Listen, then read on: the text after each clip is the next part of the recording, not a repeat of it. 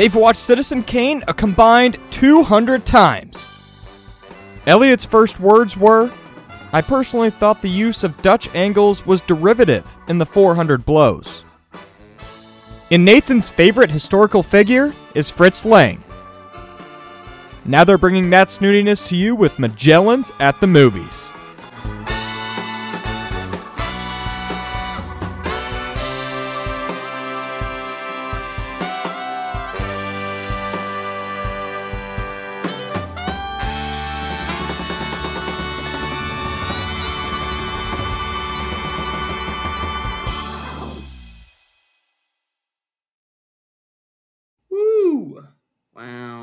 Elliot, first question. How does it feel? College graduate, Elliot Mogleyines. Uh, it feels fine. Hey, we forgot to mention last week that our our good friend, the master of the introduction, Jake Brend, also graduated. Uh, and he graduated summa cum laude. So he's he is much more deserving of your praise and well wishes than I am. Well, I think both of you are very deserving of it, but that is true. Shout out Jake Brend, friend of the podcast, intro of the podcast as well. Uh, yes, graduated with very high honors. He's a very he's a wildly intelligent young man, very successful. I recommend everyone get to know him because he will be rich in the future. I, I feel very strongly, either through sports betting or through uh, some job. we we made him. It, his success is owed to us. It's because of this podcast that he is who he is. I think so. Uh, when when the time comes for him to be rich and famous, I I'm going to be coming for my cut. yeah. Well, I don't know. I don't know about that, but um, we also forgot to mention last week that we did go and see the Talk of Tinseltown, the current buzzy film, the Super Mario movie. We went and see it. We have to support struggling company Nintendo, very poor company there. Uh, Elliot, do you want to give some brief thoughts on that film? Not much to say, but you know. Uh, yeah, I my opinion has not changed since the moment the credits rolled, and that is that the movie is relatively entertaining, inoffensive fluff. Yes. Yeah. Um, I was mildly entertained throughout. There was a few jokes that did make me laugh. There were a few moments that made me go, "Hey, I've seen that in a video game somewhere." Uh, otherwise, yeah, it was pretty, pretty nothing. But it is now, it's made a billion dollars. So Nintendo's about to make a lot more video game movies. Personally, I would love to see a Metroid movie or something, but you know, I'm sure Elliot is. I'm sure Elliot, you are unenthusiastic at the prospect of more Nintendo films.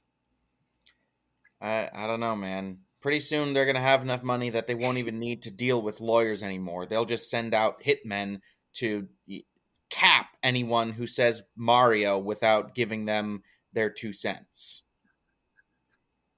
I think they did. Did you not see the news story where they sent like the Pinkertons or something to a guy's house who had gotten a leaked copy of uh Tears of the Kingdom? So they're all they're already sending legit like gumshoes after people. that is preposterous. Ridiculous. I agree. I agree. Yeah. All right. Well, enough about enough about corporations. Uh, let's talk about something fun, fun for the whole family. Elliot, we're doing Casino Royale this week, and uh, just to sort of set this up, this episode has been a long time coming. I started in February, I want to say, a watch through of all the James Bond movies, of which there have been 25 in the kind of official canon that are all made by the same company and the same sort of production team. So I started a watch through February. I very recently finished this watch through, finished with the Pierce Brosnan ones. I had already seen the Daniel Craig movies, and I thought it would be cool if we did uh, one of the, you know, most iconic film characters, film franchises of all time, James Bond. And we are doing the modern 2006 reboot with Daniel Craig, Casino Royale. Um, yeah. So Elliot, why don't you uh, start us off with kind of your thoughts? I guess I can give. If you haven't seen it, it follows James Bond, who I'm assuming you've heard of, as he goes and joins a high stakes poker game to try and bankrupt a criminal so that they can get the criminal to flip on his compatriots, basically, is essentially the premise of the film. But, Elliot, start us off. Thoughts on the movie, experience with James Bond. How much do you love British culture? Well, as usual, you've asked several questions there, all of them deserving of their own separate, relatively substantial answer. So I'm just going to ignore most of them and give you my thoughts on James Bond as a character. I think he sucks, actually. I think his movies kind of suck. I like any good little brother, when I heard that my older brother was doing something, I was like, "Yeah, maybe I'll I'll I'll tag along for this." I watched like the the last half of the first one with you. Okay, I can't even remember what it's called. Doctor No, maybe, or Doctor Yes, or Doctor Maybe. Yes. Yes. No. Maybe. It's Doctor No. Yes, it's Doctor No. It's Doctor No. okay. Uh, yeah, and that movie was trash. Um, and then I watched most of Goldfinger with you. That movie sucked. And then I watched Thunderball, all of Thunderball. That movie was trash. then what? We I, you watched need- I think you need GoldenEye. some new euphemisms. we wa- I watched GoldenEye separately, and that movie was stupid. And then didn't we watch two of the Roger Moore ones together? Uh, we watched The Spy Who Loved Me, Yeah, that movie was terrible. and I think that's it. And then you also watched License to Kill with me. That movie was okay. Yeah, and then I have watched all of the Daniel Craig Bond movies, and they're middling to okay. I think my favorite is I don't even know. Probably No Time to Die, but even that movie has some big problems. Uh yeah, I I I did not like my experience with these movies very much at all. Uh I thought that so many of them were just stupid. They were just so dumb. Like the villain's plans were always insanely convoluted and nonsensical and James Bond just came across as an idiot because he's he's constantly getting it on with these women and it doesn't make him seem like a suave ladies man. It makes him seem like a doofus who can't you know oh my gosh i just said you know. Dang it who can't uh, just keep it in his pants for five seconds and focus on his job, which is usually of pretty high importance. So the whole Bond, gir- the whole Bond girl thing was obviously it was wrong because it's fairly misogynistic in nature, but also it's just dumb. It's just poorly written. It's it's an example of bad writing, and it makes Bond seem like honestly a self-insert wish fulfillment for the filmmakers and directors and writers and Ian Fleming. Uh, so yeah, I thought I think that James Bond, I it baffles me how he has attained this cultural icon status because as a character, there's I mean, there's nothing very much to him. He's not very deep. He doesn't really have any. He doesn't really have any character. He has characteristics like womanizer, rapist, idiot um, but he doesn't really have character, if that makes any sense. So, needless to say, I was a little bit hostile. I was coming into this movie uh, a little bit hostile to the idea of it. I had seen it before already, but that was a while ago, and it was fine. Uh, there were parts about it that I liked a lot. I will say that the parts that I didn't that didn't work for me definitely are more intricate and more mechanical than just simple, easy to explain stuff like Bond is not an intelligent or interesting character. His villains are ridiculous, that kind of thing. Uh, because I think that the pacing is pretty off. The plot structure doesn't really work for me. And as much as I love Mads Mikkelsen, I feel like the villain in this is really not very intimidating or interesting. And any kind of quality that he has comes from Mads Mikkelsen. But I I really like Judi Dench as M. Vesper is one of the more acceptable Bond girls. I still don't buy even for one second that they fall madly in love over the span of like three days. Whatever. Um, but she at least has a good back and forth with Bond. And I think Daniel Craig is fine. The action is fine, but it yeah, it just felt pretty honestly, without all of the ludicrous excesses of the old films, whatever you think of them, this movie came across as much more generic in comparison. So that's kind of a general outline of my extremely hostile thoughts towards James Bond as a franchise. Yeah, I guess. I mean, yeah, so I've seen all of them, all 25 and I've I think I've already told you this. I said it when I was like 3 movies in, but it was probably the most fun I've had watching movies since I rewatched Star Wars before the Rise of Skywalker. I just got a huge kick out of every single one of these and it's I it quickly landed among franchises where I can objectively review like I'm not going to say that the things you're saying are incorrect. Bond is stupid. The movies are especially at the beginning fairly misogynistic and gross. But they are so much gosh dang fun and I find them so funny. And I agree that James Bond is kind of a nothing character, but after watching 25 movies with this man, I think it's interesting the ways that they try and kind of peel apart this. And i especially i you know like you said we had already seen casino royale coming back to this now with all of the knowledge of the previous movies. I enjoyed this i didn't love it i'm not like over the moon about this i don't think it's the best james bond movie but i did think this what this one was doing was a fairly significant departure in terms of character and tone for James Bond. And so, kind of seeing how they were doing that, I thought was really interesting.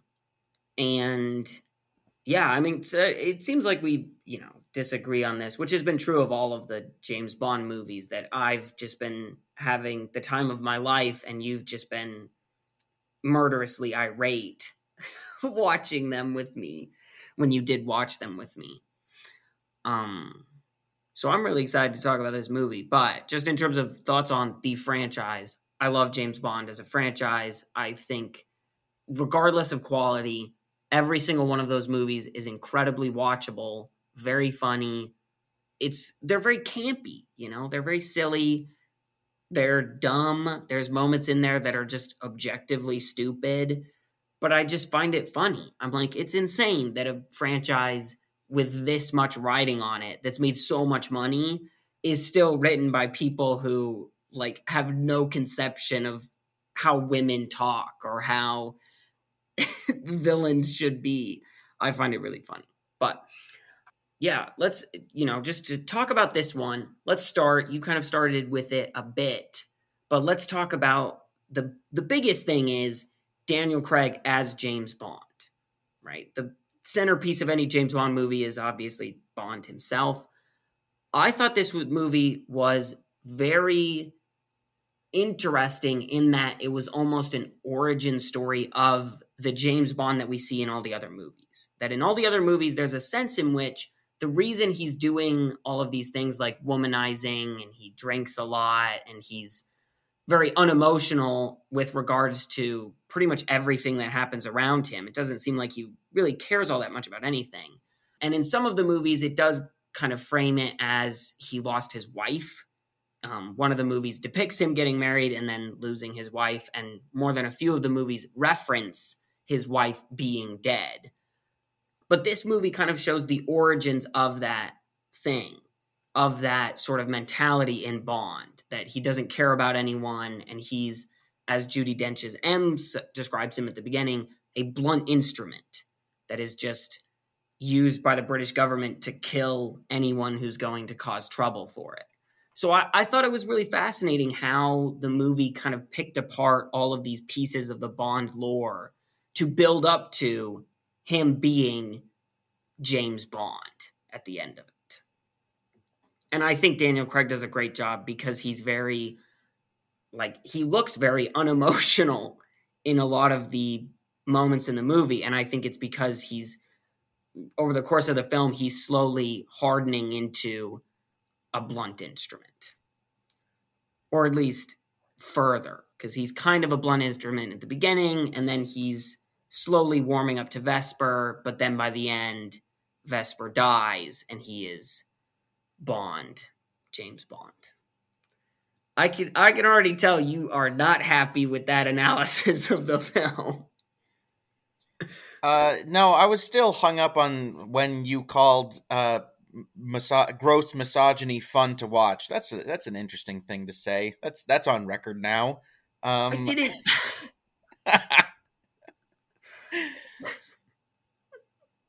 no. I'm not. I'm not even going to justify that with a response. I think you can run the tape back and see that I did not say that. well, you didn't say it in so many words. Uh, anyway, I don't disagree necessarily with what you're saying. I've seen. I haven't seen all of the movies like you have, obviously, but I have seen all of the actors who played Bond, with the exception of Lazenby, who only played him the one time and that is in that his movie is the one where he gets a wife who uh, then immediately dies. So it's a weird choice to make that like yes. the linchpin of Bond canon. Whatever. But anyway, Daniel Craig definitely is one of the more, probably the most brooding and dark version of the character.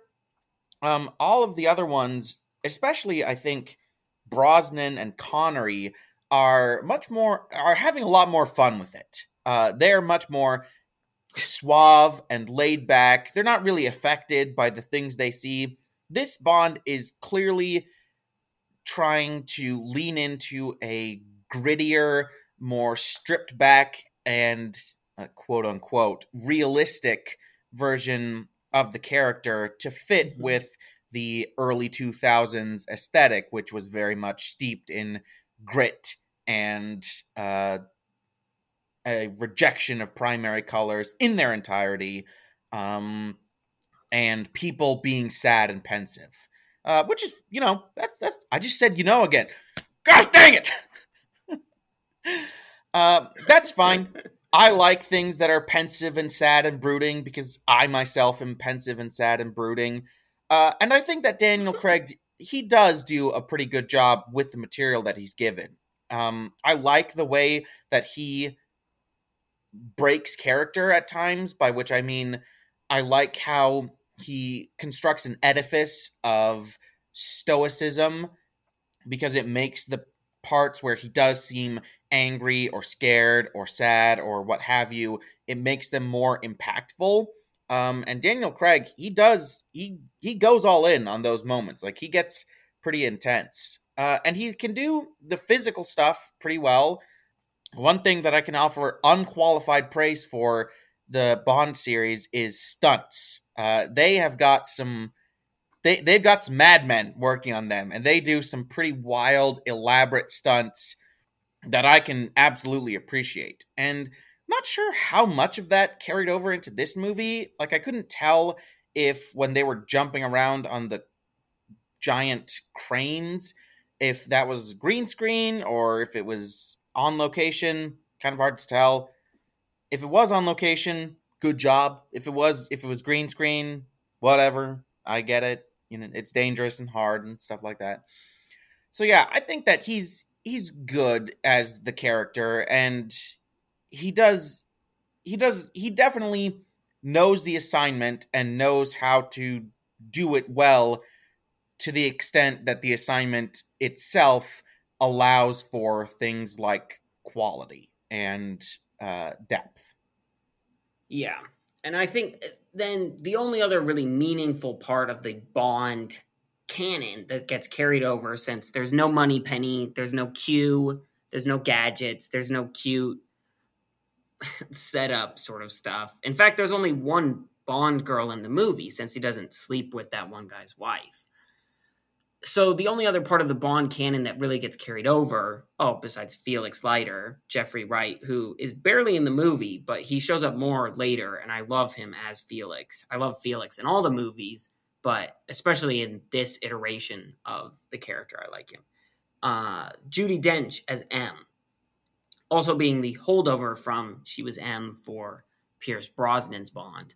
And I really, I really love her as M. I think she does a fantastic job of being a much more stern M than the previous uh, guys who had been M, where they were always kind of stern with Bond, but because it was like a guy, it was almost like a frat house, like, oh, don't sleep with that woman, wink, wink. And when Judi Dench does it, she's like, seriously, don't do that. Like, focus on your job, Bond, which is also what I say while watching the movie. But I really like Judi Dench's M and she's very good in this movie. And then Eva Green is good as Vesper. Obviously, Mads Mikkelsen is cool. Well, I wasn't listening to any of that, but I'm assuming what you said is generally acceptable and accurate because you are generally acceptable and accurate as a person. Uh, but I'm just kidding. I was listening. And I do love Judi Dench as M. I think that she's a good foil for Bond as a character in general and in this movie specifically. I do want, as long as we're on the characters of the movie, I do want to talk about the villain because, yeah, I, he did not do much for me because he spent almost the entire movie on his back foot, getting pushed around and beaten up and being in danger. So, despite the undeniable gravitas that Mads Mikkelsen brings purely by virtue of his voice and his face, and his acting ability, I never really felt all that intimidated by him or interested in him because he just seemed like kind of a cowardly, sniveling middleman, which is basically what he was. He was just, and he was just like, he was essentially Lau from The Dark Knight, just a, a, a, a an accountant. Yeah, and I agree in the world of James Bond villains who have typically skewed very flamboyant and over the top. Le Chiffre is one of the more subtle ones. I mean, his eye cries blood, which is a bit of a silly sort of thing that I think is just a detail in the Fleming novel this is based on. But I do think a lot of, and I kind of want to move this discussion to, because I think this is true of the plot as well, that you mentioned the structure of the plot is very interesting since it does spend an hour kind of setting up the Casino Royale section. And then there's like 30 minutes after the Casino Royale section of like more movie. So the plot and the pacing of it can seem very, I think, bizarre that it's like, why are we spending so much time setting this up? And then why are we spending so much time after the ostensive right end of the movie the villain gets shot that should be the end of the picture. So i think the reason why the villain is kind of a one note nothing villain is because the point of the movie is not any of these things. The point of the movie is to make bond into bond.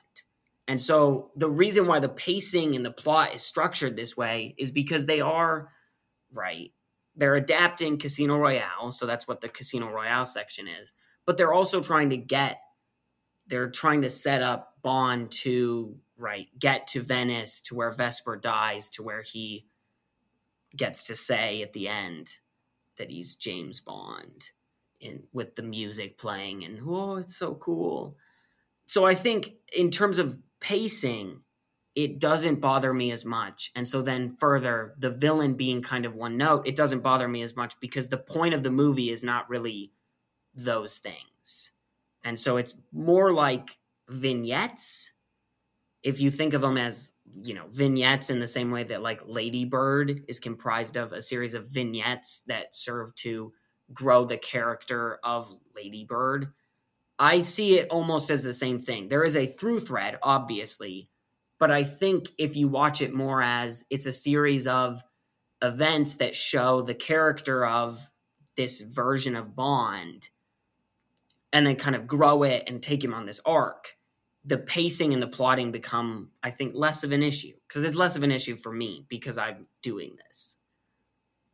Yeah, I definitely I can see what you're saying, and that's I I understand how the plot would work within that meta narrative um, structure, it does not really solve anything for me because A, I don't care about James Bond as a character.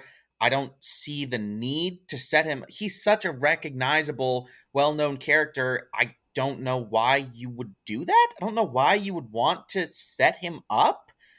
And also because I still think that structurally, making a movie all about establishing a single character when it's this kind of movie that is an action spy thriller globe-trotting adventure doesn't make a lot of sense. Makes sense for ladybird because that's a fairly low stakes coming of age story.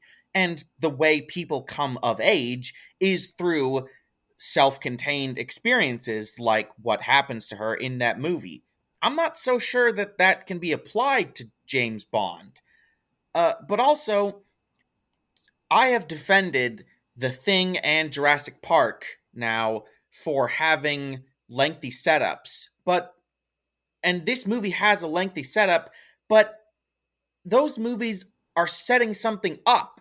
Whereas this movie setup feels like its own self contained three act structure, you know? It has an introduction, rising action, climax, falling action, conclusion, but then we go right into another introduction, rising action, conclusion, fall or climax, falling action, conclusion, rising action, climax, falling action, conclusion.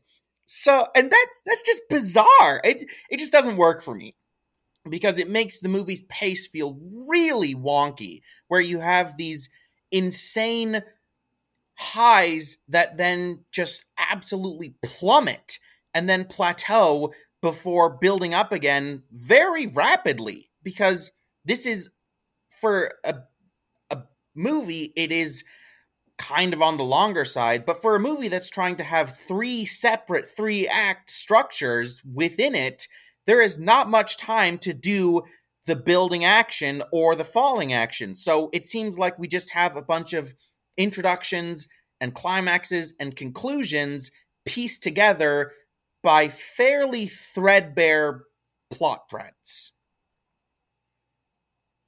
Mm. Okay, yeah, sure. See, I can see that, but I just I don't I don't feel the same way. I have a lot of fun with it. I enjoy the thing. I think to move away then from sort of the plotting, let's talk about the stuff that's taking place inside the plot. Um, just some quick fire thoughts here from me. I love the writing. You already mentioned it, but I love the writing of every scene with Vesper and Bond. I think their back and forth is really fantastic. Easily the best rapport of any sort of Bond and Bond girl, besides maybe um, I do like Lazenby's wife in the Lazenby movie, but it's really fantastic. It's really funny. I like how he kind of gets one up on her and then she gets one up on him. I love that kind of stuff. So I think it's really well done. I think all of the fight scenes are very well done. The one in the stairwell is great. I was literally jumping for joy that a woman who was in the fight scene, the writers finally realized, whoa, she can like do something besides stand there and be worried about Bond. That she does like grab the gun and get the gun away from the guy, which I was like, oh, thank the Lord. because I can't tell you how many times in these Bond movies, Bond sleeps with some like CIA agent who is then fully useless every time there's a fight. I mean, they just do so little. And she's an accountant, so Vesper, you know, diving in there, that was better. Just in terms of, so it doesn't sound like I'm just praising the movie to high heaven. The chase scene in Madagascar is way too long and is just so bloated and this is true of a lot of chase scenes throughout the franchise that they last for way longer than I think they should. And I think, especially in this one, because the movie, like you said, is long for this type of movie, it's two and a half hours long. Uh, they should have trimmed like four minutes from this chase scene because they climb all the way up a building and then they're running and then they're in the end. There's almost two separate sections of the chase scene. So that chase scene for me felt like a particularly egregious sort of okay, this is taking way too long. And even kind of the chase scene in the airport where he's trying to get on the uh, tanker and stop it from blowing up, that one felt kind of a bit longer than it maybe needed to be. But what do you think of kind of the stuff that's, you know, not the pacing, but what uh, the stuff that's in the actual movie? Um, I mean, I don't know what you I don't know what you want me to say here. I was pretty unimpressed by the vast majority of it. Uh, I definitely agree that chase scene lasted for a darn long time. Um, I do like how the movie does make it clear, not through just through dialogue, but also through showing instead of just telling that this is a James Bond at the beginning of his career like in the chase scene where he makes mistakes, he doesn't quite always stick his landings, uh, he loses the guy several times. He can't really parkour, parkour the way that guy can. I mean, he's like, he, we've got a Spider Man up in this house. Um, but I like that. I thought that that was a nice touch uh, to set up the kind of where uh, James Bond is as a character in this. The action is fairly sparse, but very much influenced by Jason Bourne, I think. Uh, shaky cam, rapid edits. Uh, it's more. The old movies fights are are pretty embarrassing because nobody's really doing much. They're kind of just like smushing into each other. They're like they're they're wrestling, honestly, uh, more than they're actually fighting in the old movies. And whatever. That's that's interesting. Uh, in this movie, they're fighting more clearly, but it's it's really nothing that I haven't seen before. It's it's fairly bog standard. I agree, obviously, about the Vesper and Bond interplay. It's all fine and good.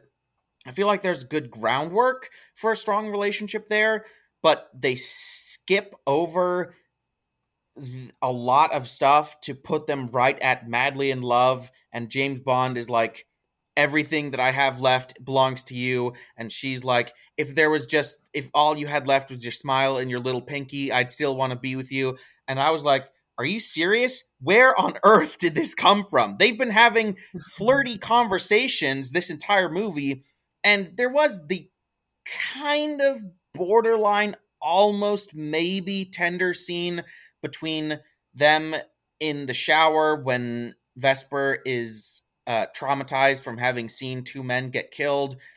And I was like, at first, when she was like, "I can't get the blood off my hands," and he Bond was like, "Let me see," I was like, "Oh, this is this is gonna be a nice scene where he washes her hands, and then he like licks them," and I was like, "Are you, are you flipping kidding me right now?" That just completely sucked any legitimate authentic tenderness out of the scene, and I was just rolling my eyes. This has nothing to do with anything, but on the subject of eyes, Daniel Craig has very piercing blue eyes. Uh, just couldn't help but notice. Uh, what was I saying? Oh, yeah. Uh, I thought that, yeah, so their relationship was good initially, but they just jump right to madly in love, and I don't buy it even for one minute. I also thought that just her being there was dumb because she's an accountant from the royal treasury. Why on earth is she on an active mission? That is so dumb. Like they seriously couldn't just have her oversee this money by phone or something. He couldn't just call her to say like, "Oh yeah, this is what's happening. This is where the money's at." She actually has to be in an active operation, high stakes, high danger, ridiculous. Doesn't make any sense at all. Uh, one last thing that I want to say about Vesper is that I really appreciate how James Bond points out that her name is stupid because my goodness, almost every time a Bond girl gets introduced and she says her name, I grit my teeth because they have some of the most face meltingly obnoxious names in cinematic history. Pussy galore? Are you kidding me? Get out of here with that nonsense. Gosh, I hated that.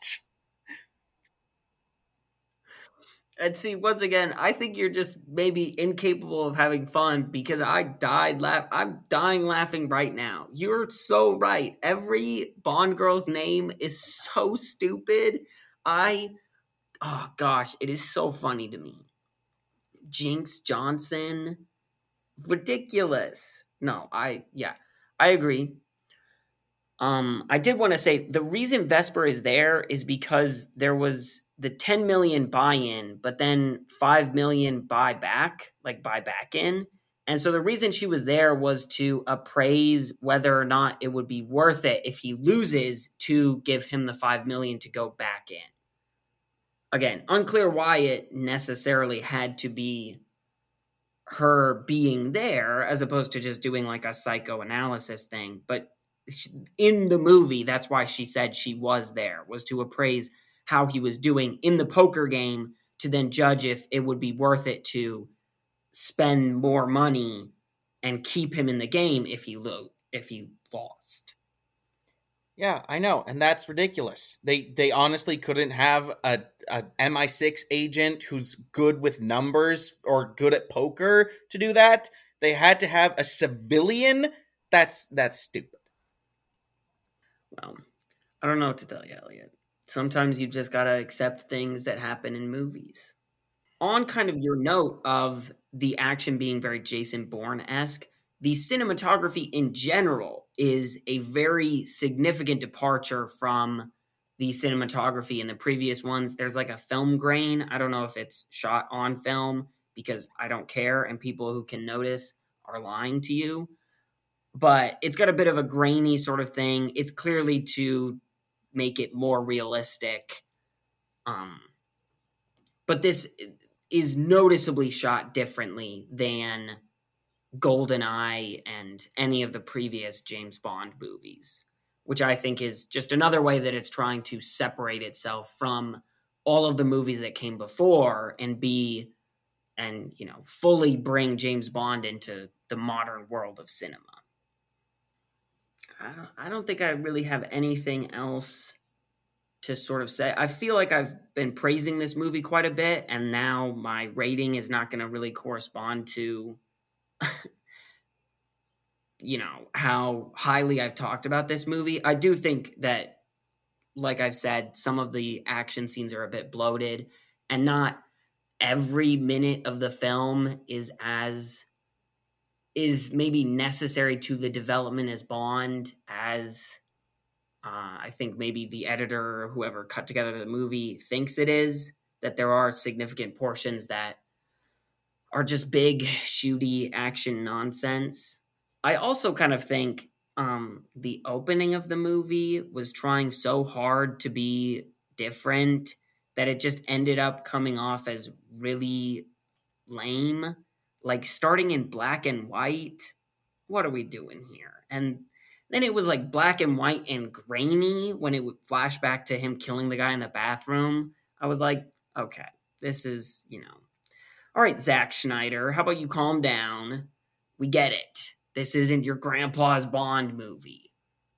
And then I also I wrote in my notes as it was happening that I felt like the last scene where he goes after Mr. White, I was like, I don't know if we need this. I feel like a good enough ending is just him right reading the text message from Vesper and seeing that he can track down the people who killed her Um, but then when it had the shot, the like low angle shot of him with the gun, and he said Bond, I'm you know I'm Bond, James Bond. I was like, okay, actually that was pretty neat. I'm gonna give you a pass on this one. Which again, I think is just the difference that I have a lot of fun with these movies, and clearly you are a big old stick in the mud, and so you don't. I guess I just I guess I just find it harder to turn my brain off and drool into my popcorn while all the pretty colors and the uh, and the attractive women flash on the screen. Whatever. I'll I'll embrace that label uh, if that's what that means. Um, yeah, I don't really have a whole lot else to say. I've been really hard on this movie. I've been really hard on James Bond in general. It's because both of them deserve it. What can I say? Um, I didn't hate this movie. I thought it was entertaining. Uh, there are parts that I hated, uh, and I do dislike the franchise in general. But this was relatively much like Mario. This was relatively inoffensive. I like cool cars and lavish sets and attractive people in fine clothing just kind of messing around and everyone's everyone's clearly nobody's phoning it in performance wise. Everyone's obviously wants to be there and they're trying their best. But yeah, it's, it's just really, it's, I feel like it's poorly structured and poorly written. And I just don't care enough about James Bond as a character to really be all that interested in seeing why he is the way he is, especially since the way he is is so firmly established by now it seems almost pointless to even to even talk about it. Um yeah so hmm. uh the music is okay. I will say that theme is pretty sick uh that played over the credits i was sad that that didn't get played more often mom watched part of it with me and she she was always she really liked the music always but i don't know what to tell you guess she doesn't have a good ear that's a joke. She loves she loves music with trumpets, and this is a very orchestral heavy and brass heavy sort of score. I also wanted to say Bond coming back to the table after he's been poisoned and saying that last hand nearly killed me. Incredible Bond. I mean, this movie had a real dearth of classic Bond like quips and sarcastic little statements that one, impeccable. Beautiful, funny, very well done. Loved it. I mean, yeah, that was that was fine, and I like puns generally, but again, that was kind of overshadowed by just how uh, Chiffre is just constantly getting outplayed. I mean, there, there's the one time where he bluffs Bond out and gets all the money, but other than that, he's just always losing. So he's just not intimidating or interesting. And I had zero satisfaction in the totally anticlimactic way that he ended up going out. And then, honestly, just the fact that they spend so much time afterwards wrapping things up made it seem like he wasn't even that important because he was barely mentioned. So he seemed ultimately inconsequential. And I just don't think that that's, I just don't think that's a very good way to go about a movie like this. I feel like a lot of the conflict and the tension is going to come from a or should have come from a tense cat and mouse game between protagonist and antagonist but supposedly it's coming from figure learning why seeing how James Bond is being set up as a character but I don't care. So it didn't work. Well, you know, and that's just gonna it's just not going to work for you. Sometimes if you don't buy into what the movie's selling, you're never going to be able to enjoy the movie, and I think that's totally fine. Not everyone has to there's movies I don't buy into what the movie's doing, and so I can read very well thought out, well done reviews of movies that I dislike, and I'm like, yeah, I see why you would think the movie is doing that. I disagree. So, I get where you're coming from. But yeah, I really enjoyed it. I think it's a top 10 Bond for me. But let's uh let's get to ratings then. You know, sounds like there's not really much much further to go. I'll start. Like I've said, I really love Bond. I have a lot of fun watching these movies. I'm probably going to continue rewatching the Daniel Craig ones just because I thought this one was much better than the first time I saw it when I, I think I was kind of in the same place as you, Elliot, that I was like, wow, this is weirdly paced and I don't understand the point of all of this talk about James Bond and stuff. But now having seen all the previous movies, I get what they're trying to do with the character and with the ideas. So I enjoyed it a lot more. I still do think there's some issues and there's some sections that could be cut down a bit, especially since, again, the movie is two and a half hours, which is too long for an action movie, in my opinion. But I enjoyed this. It's a 7.4 out of 10 for me. Wow. Unconscionable. Um, yeah, so I don't really like James Bond as a character or as a franchise. I didn't care too much for this movie. There was there were some really strong performances, especially from Judi Dench and Mads Mikkelsen, despite the writing of his character. I love Mads Mikkelsen. I he's honestly what I'm most excited for in Indiana Jones 5. Daniel Craig does a good job with what he's given. Same with Eva Green. But yeah, the action is serviceable and there are pretty things to look at like cars and uh beaches and the sea and stuff like that. That's fine if that's your thing. But all in all, the movie structure, the plot structure is just really off. I don't buy Bond and Vesper's relationship as it turns out. Chiffre is totally neutered as a villain, so there's nothing, there's no real tension coming from him.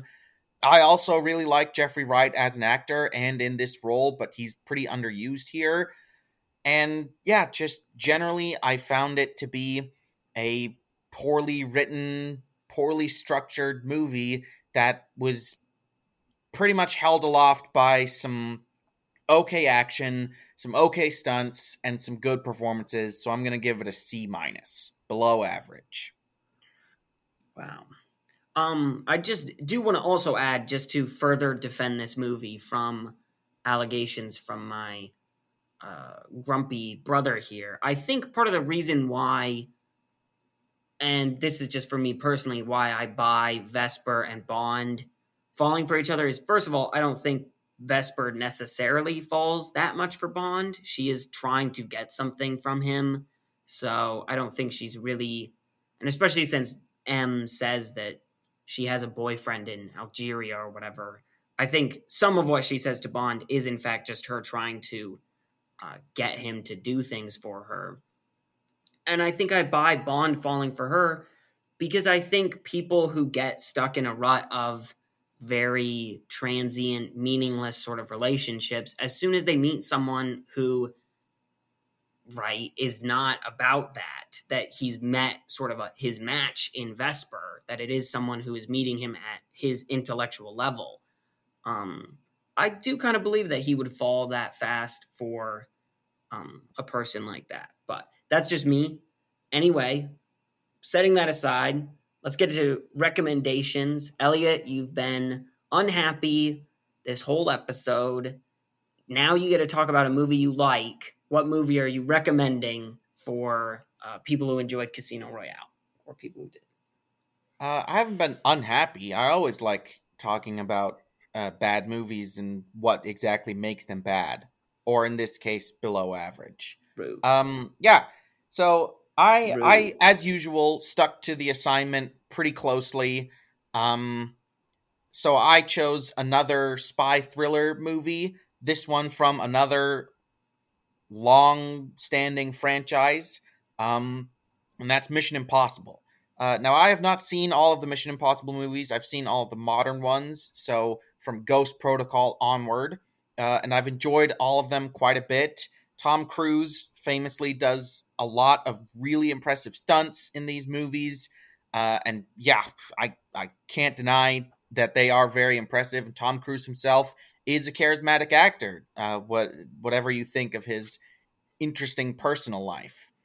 Um, but yeah, I would say that these movies offer a pretty good alternative to the Bond films in that they are like Bond, they are fairly grandiose, fairly uh, elaborate, huge stakes, um, spy thrillers with lots of intrigue, lots of espionage, lots of spy stuff. It's they're all spy thrillers. The difference being that A, these movies don't have female characters that make me want to put my fist through the TV, and B, uh, I'm just kidding.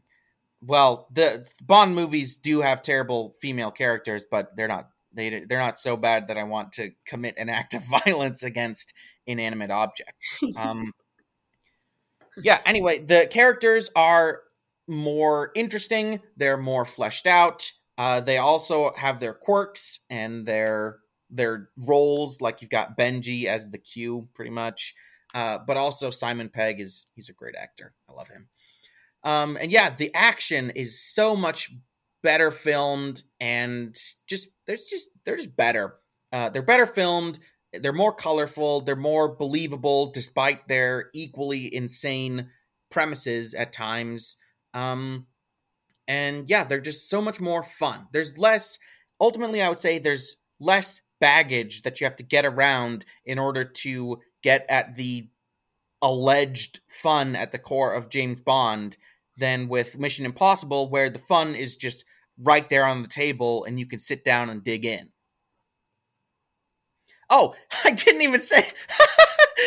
I just accidentally recommended the Mission Impossible franchise in general. Uh, my favorite, and what I was trying to say is my my favorite is Mission Impossible Fallout. That would be my recommendation uh, to start. But you could start anywhere because they're not.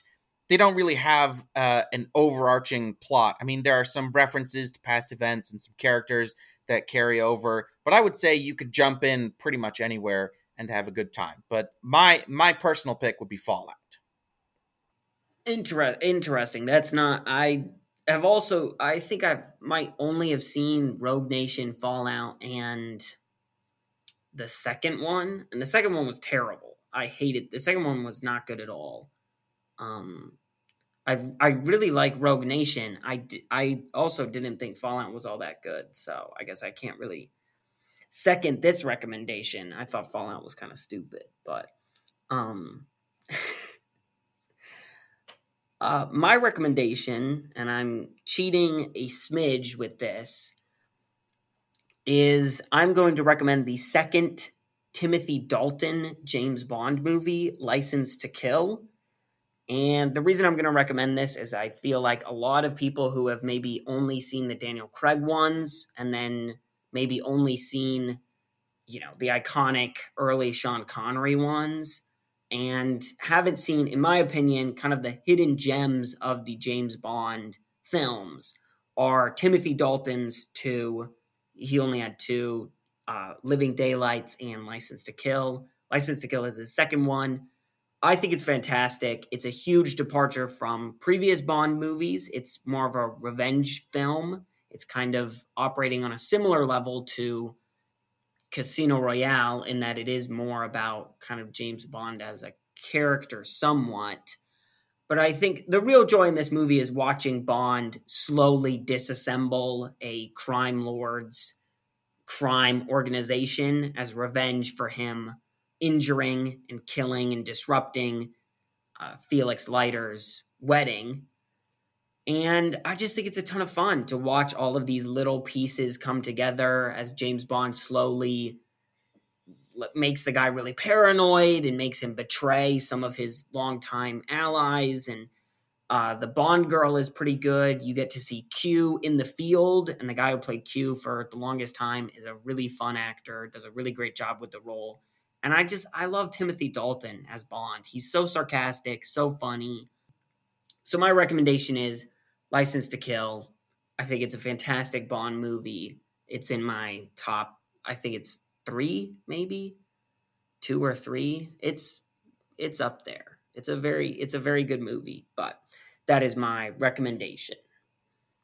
Uh yeah, I guess I can give that a very very tentative second. That's probably the least objectionable of the Bond films to me. Um it's still dumb as rocks. Uh the characters are all still ridiculous and I guess the the Bond girl doesn't have. Uh, I don't think she has like a terrible name. Can't even remember what it is, so couldn't have been that bad. Um, but yeah, it's it's fine. I guess it would be like a C plus uh, as opposed to Casino Royale C minus. So whatever. If that's if if you if you think that's worth it, go ahead. I won't stop you. Uh, I'll just be sitting here silently judging you. Uh, I'm joking, of course. I I I stand by my uh, my stance that people should watch what they what they enjoy and there's nothing wrong with liking things that I don't like even if you're wrong as you would be if you like James Bond. However, you would be right if you were to say that life is hard and full of disappointments because both of those things are indeed true. Well, sure, sure, sure, Elliot. And it is it is too bad you don't like Bond more. I'm really excited. Let's just do this. Oh, right here, Elliot. What do you think is going to be the next actor to play James Bond? Let's put it out there in the real world. So if we're right, we can say, uh, who do you think it's going to be? Who do I think it's going to be, or who do I want it to be? Let's do who do you. Uh, let's say who do you want? Because for me, it's the same. So, oh, I guess you um, can do either or. I don't I don't really know that many British actors to be honest, and obviously I couldn't care less about this franchise in general. But I think that, and there's been talk for a long time of making James Bond black, and I think if they were going to do that, uh, I think you could not go wrong with Idris Elba. I think he's got the charisma, he's got the build, he's got the, uh, yeah, he's got the right uh, approach for James Bond. If you ask me who I think it's going to be, there's been a lot terrible. of talk of Aaron Taylor Johnson being the next James Bond. I have been seeing that. Um, I think those are both poor picks. Idris Elba is way too old. We need a younger Bond. Uh, my pick, both who I want it to be and who I think could do a really good job with it, is Paul Mescal who was nominated for an Academy Award this year for Best Actor for his role in Aftersun, which I saw, which is fantastic. And I just think he's young enough. He's a really amazing actor. I think he's definitely he would be able to do a different version of Bond from the other ones just because he does have a bit more insecurities or he looks like the kind of person who would have more insecurities so I think he could make a really good Bond.